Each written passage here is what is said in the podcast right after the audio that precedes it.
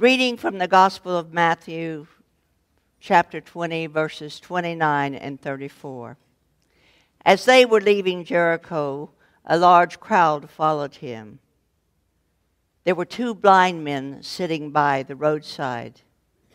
When they heard Jesus was passing by, they shouted, Lord, have mercy on us, Son of David. The crowd sternly ordered them to be quiet. But they even shouted more loudly, Have mercy on us, Lord, Son of David. Jesus stood still and called them, saying, What do you want me to do for you? They said to him, Lord, let our eyes be opened. Moved with compassion, Jesus touched their eyes. Immediately they regained their sight and followed him. Reading from the New Testament, Colossians chapter 3, verse 12. As God's chosen ones, holy and beloved, clothe yourselves with compassion, kindness, humility, meekness, and patience. This is the word of the Lord. Thanks be to God.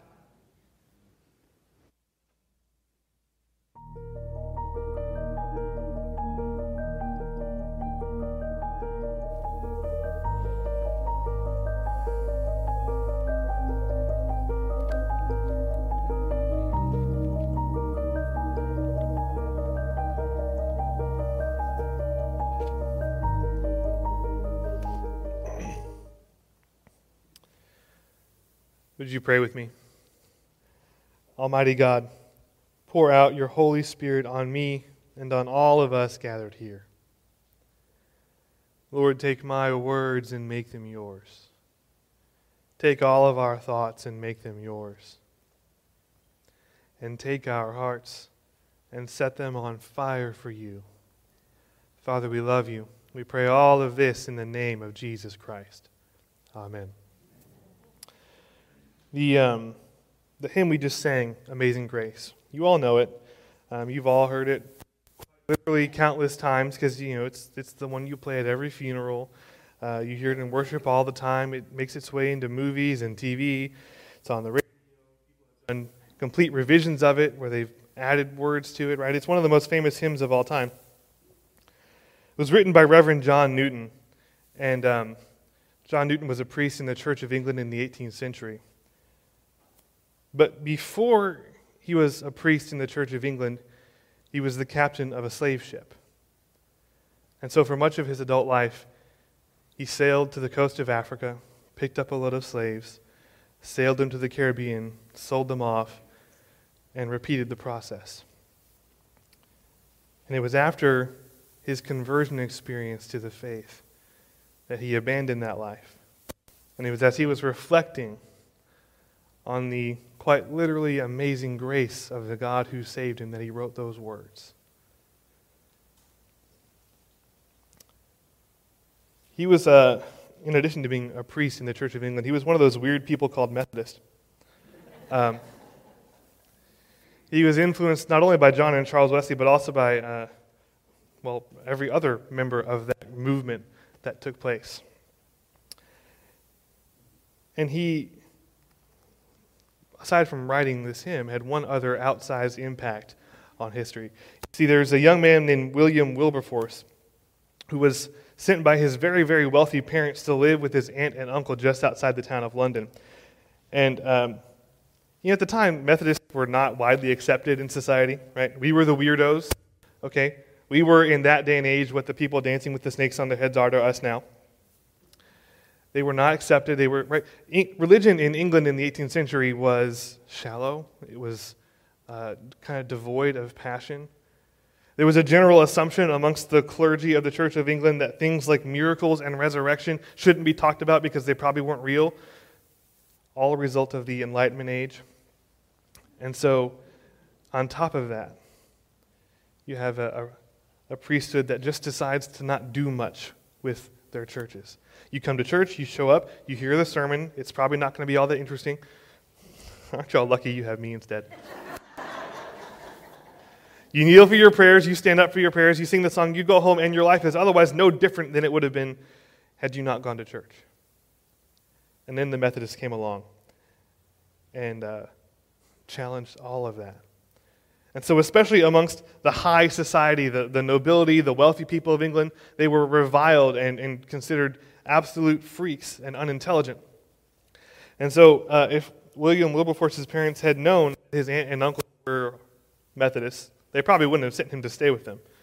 Because as he's sitting in their home, the Reverend John Newton would come often and lead services and devotionals in their house. And when his parents learned that he was being influenced by those weird Methodists, uh, they took him home right away.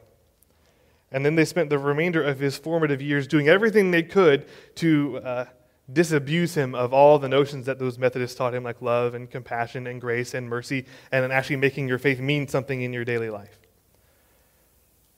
And they succeeded. And he became just like every other young, wealthy Englishman, except that he was unusually smart. A genius, actually. And by the age of 24, he was a member of parliament. And not just a member, but holding the single most influential seat in the House of Commons, representing the most populous county in the nation. He's 24 years old. Best friend of the Prime Minister, William Pitt, who was also 24 years old. Um, which seems like a bad idea, doesn't it? I was 24 once. I know what I was like then. I wouldn't have made a good political leader. But see, these two men had, had for the last several years been uh, staunchly and loudly opposed to all of the policies of the prime minister who led England through the American Revolution. And as that war was drawing to a close and it became abundantly clear that England wasn't going to win it, the political winds shifted. And the two people who had been loudest in opposition to all the policies that led them to disaster suddenly seemed pretty smart. So they were given massive amounts of power. And shortly after that, Wilberforce took a vacation in the south of France, which in that day meant he had to sail across the English Channel and then take a carriage ride from one end of the continent down to the other. And on the way, he was in the carriage with named Milner, who was his former schoolteacher, and who now was a clergyman in the Church of England, and who, by the way, just happened to be another Methodist. We are everywhere. We're like cockroaches. And on the way, they begin talking about Scripture. And, and Wilberforce is not uh, an especially emotional guy, but he's a very logical, intelligent man. And over the course of this carriage ride, he's convinced that the Methodists are right. And he has a conversion experience. And he begins to live out his faith quite differently. And, and now the Methodists have someone at the highest levels of government, right? We infiltrate. I'm telling you, we're like cockroaches. After that, he meets the abolitionists for the first time. Now you have to understand if people thought the Methodists were crazy, people thought the abolitionists were far worse. See, by this point in history, for 5,000 years, and quite likely a lot longer than that, slavery is just a part of the world. It's not something you tolerate. It's not a necessary evil. It's just how the world works. You can't have an economy without slavery. It doesn't work. How could you possibly make a country work without putting it on the backs of slaves? Every civilization that had ever existed up to that point embraced slavery. The very notion that it was a moral evil that should be eradicated did not exist in the minds of the general public.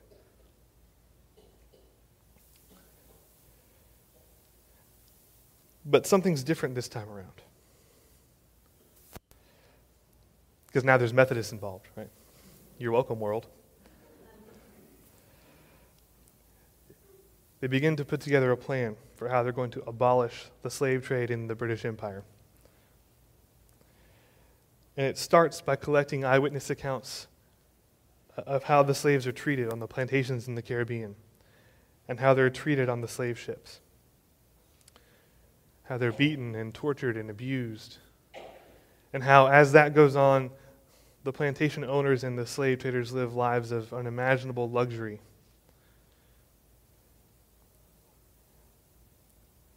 And it becomes apparent to them that no one in England is aware of this.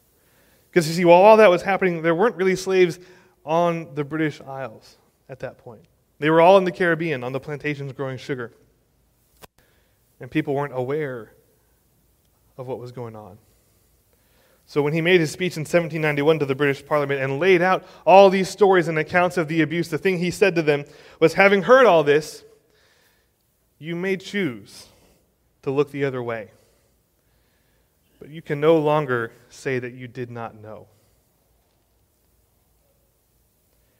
But it would still be 16 more years before they passed the Slave Trade Act and abolished the buying and selling of slaves and the capture of slaves. And it would be years longer after that before the actual institution of slavery in the British Empire was destroyed. And as we all know, it would take even longer for that same thing to happen in the United States. But you see, what he did, the lasting impact that he had, wasn't so much the abolition of the slave trade as the abolition of the idea that slavery was okay. For 5,000 years, people just accepted it. And along comes one man who leads a movement and says, actually, it's not. Now, slavery still exists in our world, but you won't find anybody defending it anymore, will you? We accept, as a rule, on the whole, that it's a moral evil that should be eradicated because of him. Because his faith would not allow him to sit back and do nothing. One of his best quotes is this No one expects to attain the height of learning, or arts, or power, or wealth, or military glory without vigorous resolution, strenuous diligence, and steady perseverance. Yet we expect to be Christians without labor, study, or inquiry.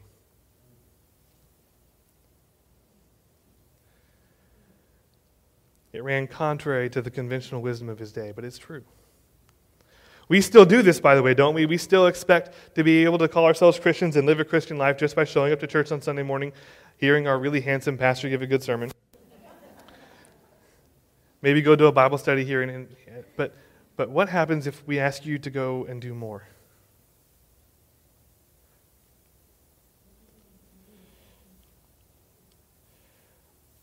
We may even want to serve people, right? Do nice things for them, but we very rarely want to make friends with them, to sit with them, to talk to them.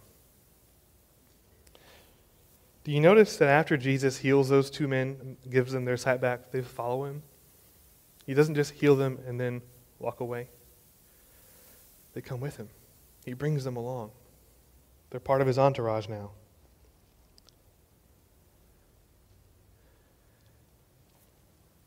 We're really good at pity. We're good at pitying people. We're good at, at seeing someone's condition and feeling sorry for them and thinking, wouldn't it be nice if someone would do something for them? That'd be great. Or we're really good at, at looking at them and seeing their condition and maybe donating something, handing them something, and then walking away. And we like to think that that's compassion. It's not it is at best pity. See, Christianity is, uh, is often treated as this thing where we, we just get to come to church, act virtuous, behave in a certain way, and we're all good. But what Paul is teaching the Colossians in his letter is that Christianity is not about just uh, adding things on top of who you already are. It's about stripping away all that came before and adding on the virtues of Christ. Jesus in this story is on his way to the cross. He's going to Jerusalem for the last time. He knows exactly what's waiting for him there. And even as he is marching to his own death, he stops and has compassion on these two men by the side of the road who are crying out for mercy.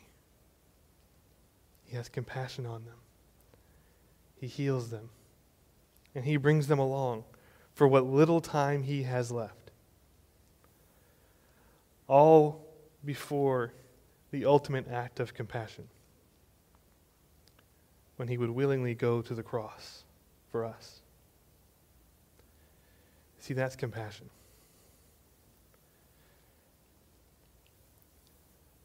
But again, we tend to confuse it with pity. See, what happens is pity, pity is not an action. Pity is a feeling, it's something you feel. Pity doesn't do anything. Pity watches what compassion does. Compassion moves you to act. Pity spectates. Compassion is in the game. The world that the Apostle Paul lived in was not a very compassionate one.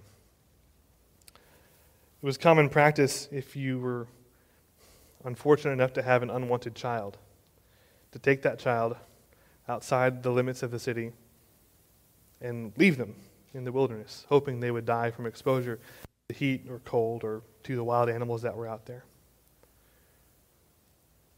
And in times of plague and famine, the rate of child abandonment would go through the roof. So, one of the earliest ministries of the church was to wander those hillsides outside the city and listen for the cries of those abandoned infants and find them and take them home and raise them as their own and give them the love and the care that every child needs.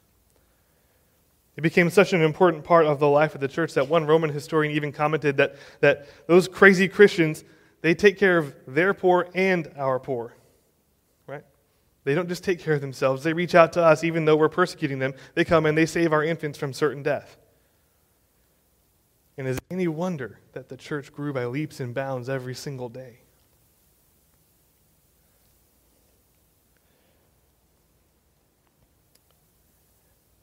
Compassion is a central part of what Christianity is.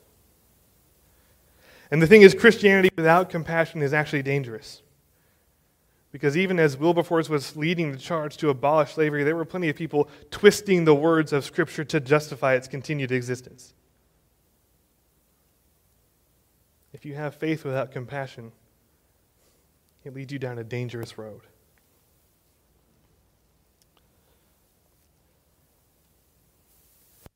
The one thing I've heard over and over again as I've been here with this church is there is so much desire to, to do something new, right? To, to spark new life into the church. Let me tell you something. If you want to breathe new life into a church now, in this day and age, you have to be doing things that people don't see anywhere else. Because let's be honest, they can come and get a motivational talk anywhere in the world now. They can come and hear great music all over town. They can come and they can find fellowship at almost any other organization, right? The things that the church has traditionally relied upon to get people in the doors and get them to stay, they're not unique to us.